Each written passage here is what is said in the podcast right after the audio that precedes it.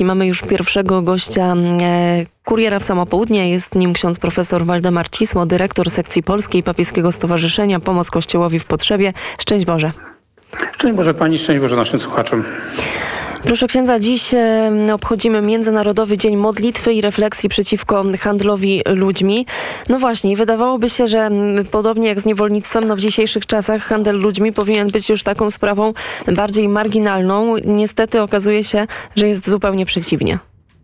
No pani redaktor, to co pani powiedziała, to jest odczucie każdego z nas, takie Pierwsze, ja sam, kiedy przybliżyłem sobie ten temat, zapoznając się ze statystykami, z danymi, no to po prostu doznałem przerażenia, bo okazuje się, że 40 milionów osób rocznie jest dotkniętych tym procederem.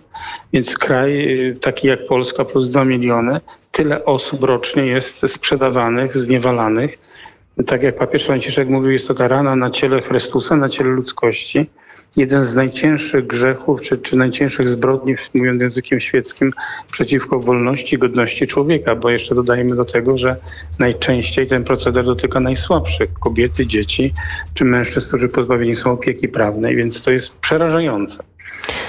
No właśnie, proszę księdza, a proszę powiedzieć, e, czy teraz e, w tych czasach koronawirusa, kiedy to pandemia załamała no tak wiele tak naprawdę gospodar gospodarkę światową i, e, i, i, również dotyka kraje trzeciego świata, czy to jeszcze w jakiś sposób wzmocniło ten taki przestępczy proceder?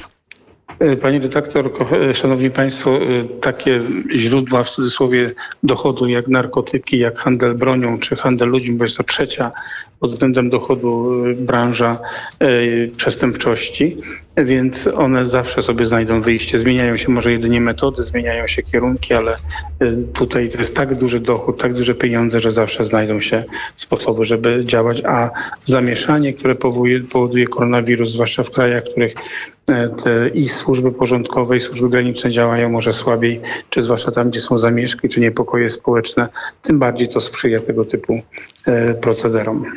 Wspomniał ksiądz o tym, że handel ludźmi dotyka tych najsłabszych, kobiety, dzieci, a czy wiemy, mm, pewno tak, ale z jakich, z jakich rejonów, jakich części świata dotyczy on najmocniej?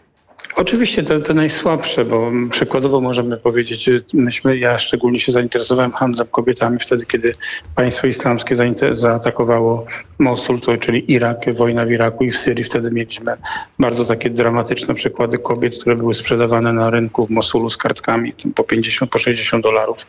Pamiętamy młode dziewczynki sprzedawane do niewoli seksualnej za 100 dolarów i taki może najbardziej dramatyczny e, obraz, e, bo każda tragedia ma swoją twarz dziewczyna, która spotkała w obozie dla uchodźców w Niemczech swojego oprawcę. On ją kupił jako 50-letni człowiek za 100 dolarów. Ona miała wtedy 12 lat. Wykorzystywał ją wielokrotnie seksualnie, potem odstępował innym, potem ją odsprzedawał. Także to dziecko przeżyło ogromny dramat. To już wtedy była kobieta, bo to było po, po kilku latach, kiedy udało jej się uciec i, i dostać się do Niemiec. I ona postawiła takie pytanie temu człowiekowi, przecież masz dwie córki w moim wieku, czy im też byś to zrobił? Czy też byś pozbawił jej godności, dzieciństwa, człowieczeństwa. I, I, ta kobieta zemdlała, bo nie była w stanie wytrzymać tego napięcia. Więc to jest tylko jeden z przykładów. Drugi taki dramatyczny to siostry, które wykupywały, oczywiście staramy się wykupywać tam, gdzie to możliwe, czy w Kenii, czy, czy w Syrii, czy w Iraku, te dzieci, które są sprzedawane, no bo tak trzeba powiedzieć, najmłodsza dziewczynka wykupiona z niewoli seksualnej miała 6 lat. Więc widzimy tutaj, jakie, jaki poziom dramatu tam się rozgrywa. W Kenii mamy przykłady i historie dziewcząt 12-13-letnich oddanych czy sprzedanych do domów publicznych, gdzie te dzieci nie wytrzymywały, bo musiały po kilkunastu klientów dziennie przyjmować. Więc mamy przykłady albo podcinały sobie żyły, bo to było najprościej, bo są oczywiście też pilnowane, żeby nie, nie popełniły samobójstwa, albo rzuciła się z okna jedna z czwartego piętra, bo nie była w stanie wytrzymać tego. I oczywiście to jest, to jest ten dramat tych czasami dzieci, które na to są skazywane. Poziom okrucieństwa to jest coś niesamowitego, zwłaszcza w tym świecie, który tyle mówi o prawach człowieka, o wolności itd. Tak Dokładnie tak i proszę księdza, my w, my w takiej sytuacji możemy zadać sobie tylko pytanie, jak albo czy w ogóle jakoś możemy pomóc. Wiemy, że właśnie pomoc Kościołowi w potrzebie jest jedną z tych organizacji, która bardzo mocno wspiera no już nie tylko chrześcijan e, na Bliskim Wschodzie, ale także właśnie te osoby, których, których dotykają takie przestępcze procedery. W jaki sposób słuchacze Radia Wnet mogliby wesprzeć Państwa działalność? No my mamy taką organizację Przyjaciel Misji, która bardzo mocno się angażuje w tego typu projekty.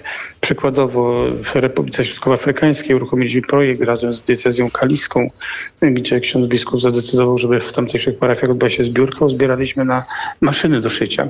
Dziewczęta czy kobiety, bo one często już są matkami, miały kurs szycia i dostawały później sfinansowaną przez nas maszynę i to im dawało e, możliwość e, no, zarabiania godziwego na swoje życie, utrzymanie siebie i swoich dzieci.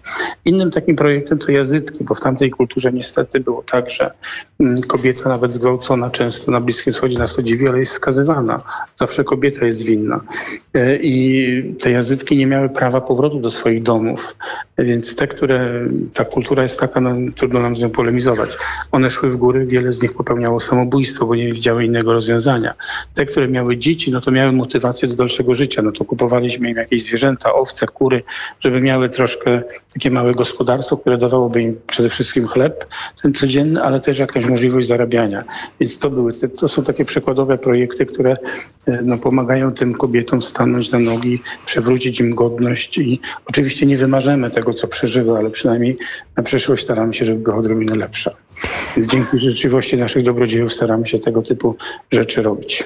Ja bardzo zachęcam słuchaczy Radia Wnet y, do takiego wsparcia. A księdzu bardzo dziękuję za komentarz. Ksiądz profesor Waldemar Cisło, dyrektor sekcji polskiej, sekcji polskiej Papieskiego Stowarzyszenia Pomoc Kościołowi w Potrzebie. Bardzo dziękuję. Bardzo dziękuję pani, że to nagłaśniacie, bo ten milczenie jest chyba największym grzechem naszym, że nie nagłaśniamy tych tematów. Kłaniam się serdecznie. To prawda. My bardzo dziękujemy za istnienie takich organizacji jak Pomoc Kościołowi w Potrzebie, bo chociaż oczywiście to zło na świecie jest i takie dramaty cały czas się rozgrywają, to tak jak tutaj ksiądz wspomniał, najgorzej jest udawać, że się nie widzi, nie słyszy i nie próbować mm, niczego zmieniać.